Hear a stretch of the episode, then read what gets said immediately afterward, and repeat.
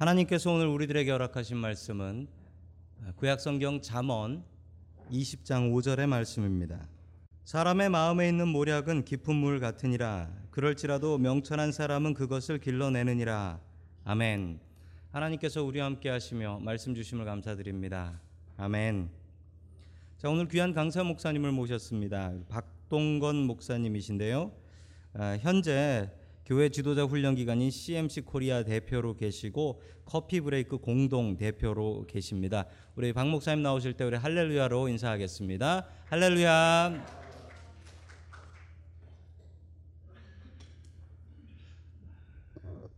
여러분들 이렇게 다시 만나 뵙게 돼서 정말 반갑습니다. 아, 수년 전에 이 교회에서 허락해 주셔서 처음으로 커피 브레이크 워크샵이 이 장소에서 열렸습니다. 아, 그러나서 여러분들의 그 후원과 기도 덕분에 아름답게 그 뿌리를 내리고 있습니다. 그래서 그 굉장히 많은 사람들이 모여서 은혜를 받고 또 삶의 변화들이 일어나고 있는데 또 이번에 다시 한번 이렇게 허락해 주시고 또 이렇게 말씀을 통해서 여러분과 함께 교제할 수 있는 시간 허락해 주셔서 너무 감사합니다. 제가 이제 지난 에, 수년 동안 우리 김동원 목사님 그리고 또 이제 교회 에, 여러분 재직 여러분들하고 교제하면서 한 가지 느낀 것은 정말 이 교회가 다른 교회하고 다르게 굉장히 이렇게 열려 있고 아주 그 환대의 그런 은사가 있는 교회인 것 같아요. 근데 가만히 생각을 해보면 우리 하나님은 환대 하나님, 하나님이셨습니다. 그죠?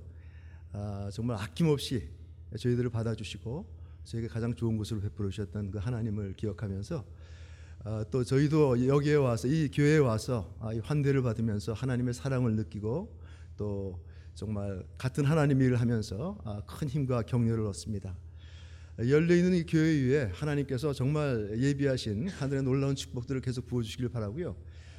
어, 이제 이 교회가 지금 어떤 비전으로 가지, 나가는지는 자세히는 모르지만 이제 homeless 사역이라든지 또 prison ministry라든지 또 여러 가지 초교파적인 사역을 통해서 정말 하나님 나라 확장에 귀히 쓰여지는 정말 큰 바위 그 수레바퀴 하나의 축이 되어지는 그런 교회가 되어지기를 간절히 축원합니다. 우리 하나님, 하나님 말씀 함께 묵상하시기 전에 잠시 묵, 기도드리겠습니다. 하나님 아버지 감사합니다. 오늘도 저희들 참 부족하지만 부족한 채로 아, 주님의 은혜를 사모하며 아, 이 자리에 나왔습니다. 하나님 하나님께서 저희들에게 베풀어 주신 많은 사랑과 은혜가 있지만 그리고 저희가 저의 부족함과 정말 하나님의 기대에 미치지 못하는 많은 것을 가지고 있지만 오늘도 변함없이 저희를 불러주시고 사랑의 아름다운 교제로 초대하여 주시는 하나님을 저희들이 알기에 그 믿음을 가지고 이 자리에 섰습니다. 하나님, 정말 하나님께서 이미 저희를 사랑하셨고 저희를 계속해서 하나님과의 사랑의 교제로 초대하고 계시는 그 음성을 들을 수 있는 귀를 허락하여 주심을 감사하며 오늘도 이제 하나님께서 베푸르신 놀라운 은혜를 저희가 맛보며 하늘의 기쁨을 함께 나눌 수 있는 귀한 자리가 될 수 있도록 은혜 내리워 주시옵소서. 저희는 부족하지만 저희 가운데 거하시는 놀라운 하나님의 은혜와 그분의 능력과 그분의 아름다움이 저를 감싸게 하시고 저를 충만하게 하셔서 제 영혼이 이제 새롭게 소생되어지는 귀한 은혜가 있을 수 있도록 축복하여 주시옵소서. 감사하며 예수 그리스도 이름으로 기도합니다. 네, 오늘 저희들이 함께 묵상하실 말씀은 짤막한 잠언서의 말씀입니다. 아마 여러분들 다 이 구절은 익히 들으셨을 것입니다. 아, 사람의 모략은 깊은 물과도 같다고 이렇게 이야기를 합니다. 하지만 명철한 사람은 그것을 길어내느니라라고 말씀합니다. 여기서 사람의 모략이라고 할 때 그 모략이라는 말은 이제 영어 성경에 보니까 purpose라고 되어 있습니다. 목적이라고 되어 있습니다. 그리고 이제 원, 원어를 보니까 애자라고 대개 그 하나님의 우리들의 생각 또 계획, 의도 그리고 어떤 목적 그런 것들을 이야기합니다. 사람의 모략은 우리 마음속에 있는 그 깊은 생각들은 깊은 물과 같다고도 이야기를 합니다. 깊은 물과 같다는 이야기는 아주 너무 깊이 숨겨져 있다는 이야기죠. 그죠? 헤아리기가 어렵다는 이야기입니다. 우리는 여기에서 두 가지를 한번 생각해 볼 수가 있습니다. 사람의 마음에 있는 모략은 깊은 물과 같다는 이 말을 통해서 우리 모든 사람이 우리 마음속 깊은 곳에 있는 것들을 다른 사람들과 이렇게 쉽게 나누지 못하는 아, 그런 모습을 우리가 연상하게 됩니다. 기억하게 됩니다. 그죠? 자기 마음속에 있는 깊은 곳을 아무나 함께 나누기가 쉽지 않죠. 그리고 또 한 가지는 아, 대부분의 사람들이 우리가 생각하는 것보다 훨씬 더 많은 사람들이 우리 마음속에 있는 깊은 생각, 목적, 의도를 명확하게 깨닫지 못할 때가 많아요. 사실 우리가 다른 사람들과 우리 마음속에 깊은 것을 나누지 못하는 중요한 이유 중에 하나는 그것이 뭐 부끄럽고 수치스럽고 그런 악한 것이기 때문에 그런 것이 아니라 대부분의 경우에는요. 여러분 동의하시지 않으실지 모르겠습니다만 대부분의 경우에 보니까 아, 자기 자신도 잘 명확하게 그걸 깨닫지 못해요. 자기가 명확하게 깨닫지 못하니까 다른 사람들하고 나누기가 좀 힘들어지는 것입니다. 여러분 어떠신지 모르지만 저는 이제 많은 분들을 만나면서 목회에서 또 다른 목회자 동역자들과 함께 만나면서 그런 것들을 많이 발견했습니다. 그리고 제 자신 속에도 제 마음 속에 있는 깊은 생각, 내 자신이 어떠한 존재인지, 내가 이 삶 속에서 원하는 것이 무엇인지, 그리고 내가 무엇을 위해서 살아야 할 것인지, 어떻게 살아야 할 것인지, 내가 구체적인 그런 그림들이 결여되어 있다는 사실들을 어, 때때로 발견하곤 합니다. 명확치 않기 때문에 이게 우리 삶 속에 어떤 영향을 끼칠 수가 없는 것이죠. 그렇지만 그 다음 구절을 보니까 그럴지라도 명철한 사람들은 그것을 길어내는지라라고 이야기, 이야기를 합니다. 명철한 사람, 굉장히 스마트하고 지혜로운 사람들은 그것을 길어낸다는 것입니다. 우리 마음속에 있는 깊은 생각, 우리 자신도 깨닫지 못하는 가장 본질적이고 중요한 그러한 생각과 계획과 의도와 목적들을 끌어낸다는 것입니다. 이 끌어내어서 밝히 밝혀주고 명확하게 해주고 확실하게 해준다는 것입니다. 만약에 우리 마음속에 있는 그러한 우리의 모든 의도와 계획과 생각과 심지어는 하나님의 계획까지도 어떤 사람이 그걸 이렇게 끄집어내 준다고 한다면 길어내 준다고 한다면 우리 인생은 굉장히 많은 변화를 경험할 수 있을 것입니다. 훨씬 더 초점을 가지고 열정을 가지고 더 힘을 가지고 기쁨을 가지고 우리가 우리 삶을 살아갈 수 있으리라고 생각합니다. 여러분 어떻게 동의하세요? 네 그렇습니다. 이 명철한 사람들은 그것을 길어내느니라라고 이렇게 이야기를 합니다. 그래서 명철한 사람은 어떠한 사람인가를 우리가 한번 좀 생각해 봤으면 좋겠습니다. 여러분 명철한 사람이라고는 머릿속에 누가 떠오릅니까? 아주 스마트한 사람이요. 아주 지혜로운 사람이요. 모든 것을 다 알고 모든 문제에 대한 해결책을 가지고 있는 사람은 어떤 어떤 사람이 생각이 나십니까? 성경에 보면 이제 솔로몬이 그런 사람이었다고 이야기를 하고 있습니다. 그죠? 이 전에 그 이후에도 그런 사람이 없을 정도로 아주 지혜가 충만한 사람이었습니다. 그래서 열왕기상 10장 같은 데 보면은 그 솔로몬의 지혜가 온 세상에 너 알려져서 세상의 각 곳으로 멀리서부터 그의 지혜를 들으러 그의 지혜를 나누러 많은 사람들이 찾아왔다고 이야기, 이야기를 하고 그들이 묻는 질문에 하나도 대답하지 못한 것이 없었다라고 이렇게 이야기를 하고 있습니다. 정말 그 솔로몬의 지혜는 아주 탁월한 지혜였습니다. 이 전의 사람이나 그 이후 사람들이나 아, 정말 경험하지 못할 정도로 그렇게 아주 풍성한 지혜를 가지고 있었던 사람이 솔로몬이었습니다. 그런데 여러분 이 솔로몬은 그 지혜를 어디서 얻었죠? 여러분 기억하십니까? 하나님께 구했죠, 그죠? 그가 어린 나이에 그 다윗 왕의 그 왕위를 물려받으면서 아, 이 정말 이 커다란 나라를 그 선왕이 그렇게 잘 아, 정말 인도했던 이 나라를 내가 어린 내가 아무것도 모르는 내가 어떻게 이끌어갈 수 있을 것인가 굉장히 많은 걱정을 하면서 이제 하나님께 매어 달렸죠. 그래서 열왕기상 3장에 보면은 그가 이제 1천 번제를 드렸다고 이야기를 하는데 하여튼 그렇게 많은 에, 그런 제사를 드리면서 하나님께 매어 달리면서 하나님께 구했습니다. 저에게 지혜를 주십시오. 이 나라의 백성들로 하여금 진리를 분별하게 하고 아, 그들을 잘 재판할 수 있도록 그래서 공의가 이 땅에 이루어질 수 있도록 그러한 지혜를 저에게 허락해 주시옵소서라고 기도를 했더니 하나님께서 그 기도를 들어주셨어요. 그죠? 여러분 기억하시죠? 하나님께서 나타나셔서 아, 내가 정말 원하는 것을 내가 기쁘게 받아, 받아 주신다고 하시면서 그 외에 또 다른 좋은 것까지 많이 주셨다고 이렇게 이야기를 합니다. 그런데 이제 그 솔로몬이 구하는 그 기도의 내용을 보니까요. 그가 지혜를 구한다고, 구한다고 했는데 개혁개정에 보니까 듣는 마음을 구했다라고 이렇게 이야기를 하고 있습니다. 그걸 보면은 지혜라는 게 다른 것이 아니라 이게 듣는 마음이라는 것을 우리가 알 수가 있습니다. 잘 듣는 사람이 참 지혜로운 사람이에요. 그죠? 잘 들음으로써 아, 우리는 다른 사람들도 깊이 이해할 수 있고 다른 사람들을 깊이 이해함으로써 그 사람의 마음을 열고 그 사람 마음 속에 깊은 것을 끌어낼 수가 있습니다. 그러니까 명철한 사람들의 특징 중에 하나가 잘 듣는 사람입니다. 저는 우리 은혜 장로교회 모든 성도님들이 가정에서나 직장에서나 교회에서 잘 듣는 사람들이 되어지길 바래요. 잘 말하는 사람보다 잘 듣는 사람이 훨씬 더 지혜로운 사람입니다. 여러분 동의하세요? 여기 계신 분들 뭐 얼굴 모습 보니까 다 그러신 분 같아요. 아, 굉장히 부근하시고 아, 굉장히 그 포용력이 많으신 에, 그런 느낌이 듭니다. 아르헨티나 격언에도 그런 이야기가 있습니다. 말을 하는 사람들은 씨를 뿌리는 사람이고 듣는 사람들은 수확을 하는 열매를 거두는 사람이래요. 여러분 어느 사람이 되시겠습니까? 씨를 뿌리는 사람이 되시겠습니까? 아니면 다른 사람들이 수- 뿌린 씨를 거두는 사람이 되시겠습니까? 그러기 위해서는 잘 듣, 듣는 것이 필요하다는 것이죠.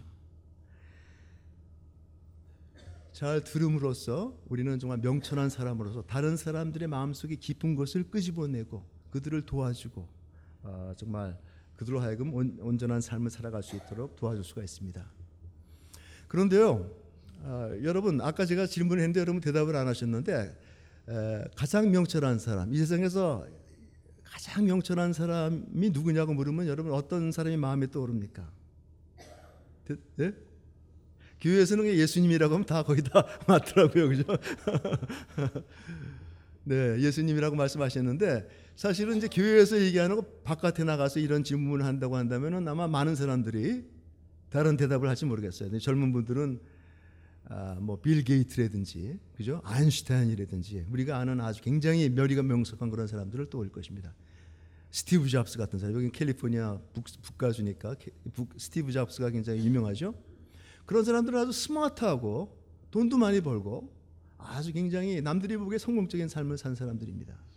그들의 지혜는 또 다른 사람들이 따라가기 힘들 정도였어요. 그렇지만 이 성경에 보면은요, 아, 솔로몬이 그렇게 에, 지혜로운 사람이라고 말씀하고 그 말씀을 보면은 솔로몬이 뭐 스티브 잡스나 빌 게이츠보다 훨씬 더 현명했던 사람인 것 같아요. 더 스마트했던 사람인 것 같아요. 그런데 솔로몬보다 더 명철하고 더 지혜로운 사람이 있었다고 이렇게 이야기를 하고 있습니다. 여러분 마태복음 14장에 보면은 예수님께서 그렇게 말씀하시죠.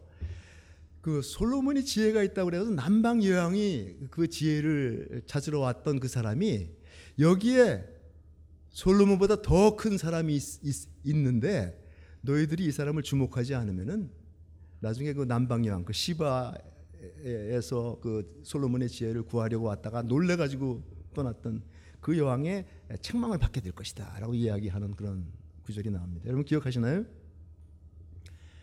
예수님이 스스로 입으로 여기 솔로몬보다 더 큰 이가 있다고 말씀합니다. 더 지혜롭고 더 명철한 분이 바로 예수 그리스도 자신이라고 이렇게 말씀하고 있습니다. 뭐 교회에서 설교니까 또 목사님이 이런 얘기를 하니까 뭐 너무나 당연한 얘기처럼 들지만 사실 우리 문제는 그것입니다. 성경에서 이야기하는 정말 예수님이 명철하다고 말씀하시는 그걸 우리가 얼마나 믿는가 이게 문제예요. 그죠? 아, 여러분이 이제 인생에 어떤 문제가 있다고 할 때 어떤 지혜가 필요하고 도움이 필요할 때 에, 목사님이나 아주 예수님을 뜨겁게 사랑하고 예수님을 잘하는 장로님이나 권사님이나 그런 분들 찾아가서 조언을 구하기보다 우리는 사실 다른 아, 세상 사람들을 찾아가는 경우들이 더 많습니다. 에, 자기가 일하는 분야에 좀 경험이 있고 좀 어느 정도 좀 성공을 이룬 사람이 있다고 하면 그 사람의 찾아가 그 사람을 찾아가서 어, 조언을 듣지 목사님한테 찾아와서 자기 인생에 사업상의 그런 여러 가지 복잡한 문제들 어, 묻는 사람들은 별로 많지 않은 것 같아요. 그것을 가만히 생각을 해보면은 이 교회의 지혜가 그죠? 예수님의 지혜가 마치 이 세상의 지혜보다 못한 것처럼 우리가 느끼기 때문일 수도 있습니다. 예수님의 지혜가 그렇게 충분치 않다는 것이죠. 예수님은 선하신 분이고 하나님의 아들이시고 은혜스러운 분이시지만 이 세상을 살아가는 데 있어서는 그렇게 크게 도움이 정말 필요할 때 도움이 안 될 수도 있는 분이다라는 그런 인식들이 우리들에게 어느 정도 어, 있는 것은 우리가 부인할 수가 없습니다. 뭐 여기 계신 분 다 그런 건 아니시겠지만요. 되게 일반적으로 보면 그런 경향이 좀 있습니다. 그렇기 때문에 사실 아까 말씀드린 대로 어떤 심각한 문제가 있을 때 우리는 교회에 와서 정말 예수님의 말씀과 또 아, 그 목사님이나 귀한 장로님이나 그 교회 재직들의 지혜로부터 조언을 얻으려고 하지 않기 때문이죠. 저는 그 근저에 보면은 아, 예수님이 그렇게 명철하시지만 성경에서 명철하다고 말씀, 말씀하니까 명철하시지만 그렇게 나의 모든 문제를 해결할 만한 그런 어, 초월적인 지혜를 가지신 분은 아니다라는 그런 인식이 좀 우리들에게 어느 정도 있다는 것이죠. 여러분 인정하십니까? 인정 안 하셔도 좋습니다. 저는 한번 그렇게 생각을 해봤습니다. 제 자신을 비롯해서 또 이 주위에 이제까지 만난 사람들 보면서 그런 생각을 했습니다. 그런데요, 사실 그렇지가 않습니다. 여러분 다 결론 가지고 계시죠? 우리 예수님은 정말 뛰어나신 분이세요. 그분의 지혜는 우리가 상상할 수 없을 정도로 풍성하고 부유한 분입니다. 우리가 가진 어떠한 문제도 우리 주님은 다 알고 계시고 또 거기에 대한 해결책을 가지고 계시는 분이에요. 그분이야말로 정말 오늘 이 잠언서에서 말하는 명철하신 분입니다. 우리의 깊은 마음속에 있는 여러 가지 문제와 목적과 그런 의미를 끄집어내 주시고 그러하여금 우리로 하여금 스스로 문제를 해결할 수 있도록 도와주시는 분이 바로 예수님이라는 것입니다. 그래서 제가 한번 생각을 해봤어요. 왜 우리가 예수님을 믿는다고 하면서 예수님의 그 능력과 아, 예수님의 그 지혜를 믿는다고 하면서도 실제로 우리 삶 속에 어떤 문제가 닥칠 때는 예수님께 별로 의존하지 않는가를 한번 생각해 봤더니 한 제 생각에 한 두어 가지 이유가 있는 것 같아요. 한 가지는 예수님의 그 모든 가르침이 2000 전에 2000년 전의 이야기라는 것입니다. 그죠? 2000 전에 그때의 상황과 지금 상황이 너무 다르다는 것이죠. 지금 현대 생활은 너무나 복잡다단하고 우리가 알 수 없는 그런 변화들이 계속 일어나고 있잖아요. 이런 상황 속에서 어떻게 2000년 전에 예수님께서 그 정말 당시에 이스라엘 사람들을 향해서 가르친 내용이 적용될 수 있을까? 여기에 대한 약간의 그런 의구심이 있을 수가 있어요. 그런데 여러분 한번 생각해 보십시다. 2000년 전의 사람들이 우리보다 더 지혜롭, 더 우리가 2000년 전의 그 사람들보다 더 지혜롭습니까? 저는 결코 그렇게 생각하진 않아요. 우리가 이제 IT다 스마트폰이다 그래가지고 이제 많은 지혜, 인터넷을 통해서 많은 지혜들을 우리가 이제 접하게 됐습니다만 그걸 통해서 우리가 더 지혜로워진 것 같지는 않아요. 이 스마트폰, 이거 전화는 굉장히 스마트해졌습니다. 그래서 스마트폰이라고 하지만 우리 인간들은 그때보다 더 이렇게 스마트해지고 명철해지고 아주 지혜로워진 것 같지는 않습니다. 여러분 동의하세요?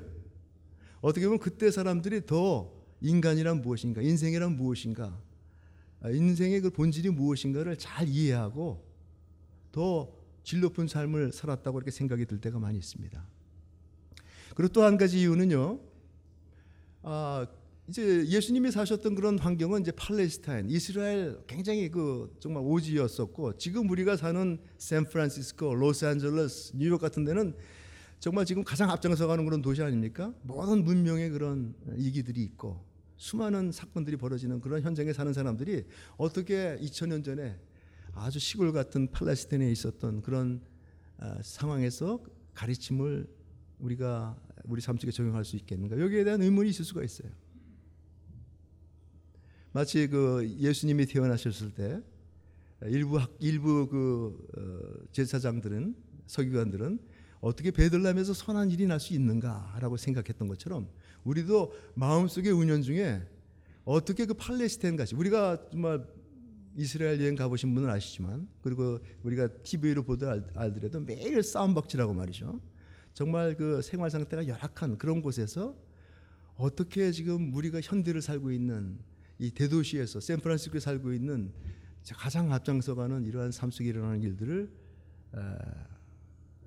어떻게 알 수 있겠는가라는 그런 생각이 있을 수가 있습니다. 그런데 그것도요 우리가 좀 잘못 생각하는 것 같아요. 에, 당시에 그 팔레스타인이라고 하면은 지금 우리가 아는 것처럼 그렇게 낙후된 지역이 아니었습니다. 에, 당시에 가장 위대한 문명이었던 히랍 문명의 영향권에 있던 로마 제국이 온 세상을 석권했던 로마 제국의 문화와 또 애굽의 문명이 함께 합류하는 굉장히 중요한 문화적인 요충지였습니다. 그래서 사실 그 지역에 사는 사람들, 특별히 그 중에서 이제 제사장이나 서기관 같은 사람들은 굉장히 학문적으로 여러 가지 정말 우 주와 또 인간과 모든 그런 부분에 관한 그 학문에서 굉장히 조예를 가지고 통찰력을 가지고 아, 그 지식술이 굉장히 높았던 사람들입니다. 그런데 그러한 사람들이요, 이 예수님의 지혜는 놀라서 어쩔 줄 몰라 했습니다. 여러분 누가복음 2장 어, 42절에 보면은 예수님이 어렸을 때 모습이 나타나는데요. 가장 그 첫 번째 어릴 때 모습이 나타나는데 여러분 기억하시죠? 에, 가족들이 예루살렘에 예배를 드리러 갔다가 예수님을 잊어버렸지 않습니까? 근데 12살밖에 안 되는데 그래 막 찾다 보니까 예수님이 성전에 계셨단 말이죠. 성전에서 보니까 그 제사장들과 함께 그들의 이야기를 듣기도 하고 묻기도 하면서 거기 계셨다라고 이야기를 하고 그 다음에 이야기가 제사장들도 그의 지혜에 놀라 했다라는 그런 이야기가 나옵니다. 여러분 생각해 보세요. 12살의 나이에 그 당시에 가장 정말 지식층이었던 제사장들을 놀라게 할 정도의 그런 지혜를 가지고 계셨던 분이 예수님이셨습니다. 그리고 그때만이 아니라 예수님께서 새로운 사역을 시작하시고 말씀을 전하실 때 당시에 모든 제사장들과 서기관들이 떨었어요. 이제까지 들, 들어보지도 못한 그런 기가 막힌 지혜와 능력과 그런 은혜들을 받으면서 어, 정말 이, 놀라서 어쩔 줄은 몰랐습니다. 우리 예수님은 그런 분입니다. 왜 제가 이런 얘기를 장황하게 하느냐면요. 예수님께서는 이 세상적인 기준으로 보더라도 다른 사람의 추종을 불허하는 그런 놀라운 지혜를 가지고 계셨던 분이라는 사실을 말씀드리기 위해서입니다. 이제까지 보면은요, 이제까지 이 인류 역사상에 나타났던 어떠한 심리학자나 사회학자도 예수님처럼 그 인간의 그런 본질에 대한 인간성에 대한 그런 아주 뚜렷한 통찰력을 가진 분이 한 분도 없었습니다. 인류 역사상 예수님처럼 인류의 역사에 가장 큰 영향을 끼쳤던 사람들은 아무도 없었습니다. 이것은 믿지 않는 사람들이 다 인정하는 일이에요. 그만큼 예수님의 지혜는 우리의 상상을 넘을 정도로 탁월한 정말 신적인 그런 지혜였었고 그러한 지혜는 우리의 현재의 삶 속에서도 그대로 적용될 수 있는 그러한 아, 지혜와 명철이라고 저는 믿습니다. 여러분 믿으세요? 네. 그런데 문제는 뭐냐면은 우리가 예수님의 명철, 그 명철을 별로 믿지 않아요. 아까 말씀드렸던 것처럼 아, 예수님은 우리 경배의 대상이고 우리 믿음의 대상이지만 우리 매일매일의 삶 속에서 정말 우리가 필요로 하는 지혜와 능력과 그것에 근원 되시고 소스가 되시고 도움을 줄 수 있는 그런 거라고 믿지 않, 않는다는 것입니다. 그렇기 때문에 우리가 예수님을 다 믿고 구원받지만 그런 사람들 가운데서도 이 우리의 삶을 보면은 예수님이 시키신 대로 그대로 따라서 하는 경우는 별로 없어요. 아, 저도 사실 그런 때가 많이 있습니다. 고, 여러분 앞에서 고백하지만 예수님이 가르치신 그대로 예수님이 명, 명하신 대로 우리가 예수, 예수님께서 우리 가르친 모든 것을 가르치긴 잘하는데 그 지키는 면에 있어서는 굉장히 약해요. 예수님의 말씀을 우리 삶 속에 그대로 실행하는 것은 굉장히 부족합니다. 그 가만히 생각을 해보면은 우리가 예수님의 명철함을 믿지 않기 때문이라고 저는 결론을 내렸습니다. 예수님이 그 지혜가 예수님의 그 능력이 그렇게 정말 우리 삶 속에 영향을 끼칠 만큼 대단한 것이라고 생각하지 않기 때문에 우리가 그것을 따르지 않는 것이 아닌가 이런 생각을 하게 되었습니다. 그래서 오늘 저희가 드리고자 하는 말씀이 이것입니다. 여러분과 저, 제가 좀 도전받고자 하는 것은 우리가 이제 예수님과의 그런 관계 속에서 정말 우리가 예수님을 믿는 자라고 한다면은 예수님의 신성과 예수님이 하신 모든 일을 믿는 자라고 한다면은 그분의 가르침을 우리가 온전히 믿어야 한다는 것입니다. 그분의 명철함을 우리의 모든 인간의 지식을 뛰어넘는 그러한 명철함을 우리가 믿어야 된다는 것입니다. 우리가 정말 그분이 지혜 있는 분이라고 한다면 그분의 지혜가 온전한 것이라고 한다면 우리는 그것을 따르지 않을 수가 없습니다. 그래서 다시 한번 우리의 삶 속에 예수님을 우리의 구주로 고백할 뿐만이 아니라 그분의 지혜, 그분의 명철함, 그분의 모든 모든 것을 아심을 믿고 우리의 삶 속에 그분의 가르침을 따라가는 여러분과 제가 되기를 간절히 바라는 것입니다. 우리가 이러한 관계를 시작할 때 우리가 우리에게 도움이 되는 것은 예수님께서 어떠한 방식으로 우리에게 다가오시고 말씀하시는가를 아는 것이 굉장히 중요합니다. 근데 보니까 예수님께서 우리들에게 다가와서 우리를 대하는 모습의 가장 두드러진 특징 두 가지를 우리가 볼 수 있습니다. 아까 누가복음 2장에서 말씀한 바와 같이 예수님께서는 잘 들어주세요. 명철하신 분의 특징입니다. 잘 들어주시고 또 듣기도 하시고 묻기도 하십니다. 그리고 질문을 또 하세요. 이러면서 우리와 대화하시는 모습을 볼 수가 있습니다. 그 누가복음 2장 42절에 나온 12살 때 그 예수, 예수님의 그러한 그 모습이 에, 그분이 계속해서 이제 사역을 하시면서 전혀 변하지 않습니다. 예수님은 항상 제자들과 함께 무리들과 함께 다니시면서 그들의 이야기를 듣고 그들에게 질문을 하셨습니다. 그래서 질문을 통해서 그들로 하여금 스스로 깨닫게 해주시고 그들의 삶이 변화를 일으키시고 하나님이 원하시는 그런 일들을 이뤄나가신 것을 볼 수가 있습니다. 그래서 이 두 가지를 여러분 한번 기억하시고 이제 기도하실 때나 하나님을 묵상하실 때 두 가지를 좀 우리가 기억하시고 주님께 나아갔으면 좋겠습니다. 우리가요 주님께 우리의 기도를 아뢰지 않습니까? 주님께서 우리를 초대하셨기 때문에 우리의 모든 소원을 아뢰입니다. 그럴 때 우리 명철하신 우리 주님께서는 그 모든 기도를 다 들으십니다. 여러분이 하시는 기도 하나도 땅에 떨어지지 않냐고 주님께서는 다 들으신다는 것이죠. 저희가 이제 커피 브레이크나 그 코칭을 할 때 이제 두 가지를 굉장히 강조합니다. 이 경청과 질문입니다. 왜냐하면 그걸 통해서 사람들이 변화되거든요. 그런데 우리 명철하신 주님께서 사용하신 방법이 바로 그 방법이었어요. 잘 들으십니다. 그래서 여러분들이 주님께 드리는 모든 기도가 하나도 땅에 떨어지지 않는다는 것 우리가 정말 기억하고 나가야 되라고 생각합니다.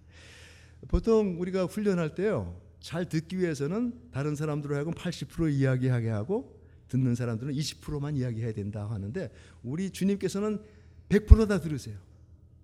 100%다 들으십니다. 하나도 빠지지 않고 다 들으십니다. 그리고 이제 주님의 때에 그 일들을 이루어 주시는 것을 볼 수 있습니다. 그래서 뭐 여러분 지금 그렇게 하고 계시겠지만 기도하실 때 중요한 것은 우리 주님께서는 명철하신 주님께서는 들으시는 주님이시라는 것을 꼭 잊지 마시기 바랍니다. 그분은 철저하게 들으세요. 우리는 기도를 하고 잊어버린다고 하더라도 그분은 결코 잊어버리지 않습니다. 그리고 우리가 드리는 모든 기도가 하나님의 때 하나님 방법으로 이루어지는 것을 우리는 경험하게 될 것입니다. 그리고 두 번째는 이게 우리가 주님께 올려드리고 나서 또 우리는 또 주님의 음성을 들어야만 합니다. 항상 주님께 우리의 소원을 아뢰고서 많은 경우에 우리가 주님의 음성을 듣지 않는 사람들이 많이 있어요. 근데요, 이게 정말 교제가 되기 위해서는 명철한 그분의 지혜를 우리가 얻기 위해서는 우리가 들어야만 합니다. 그러면 주님께서 말씀하시는데요.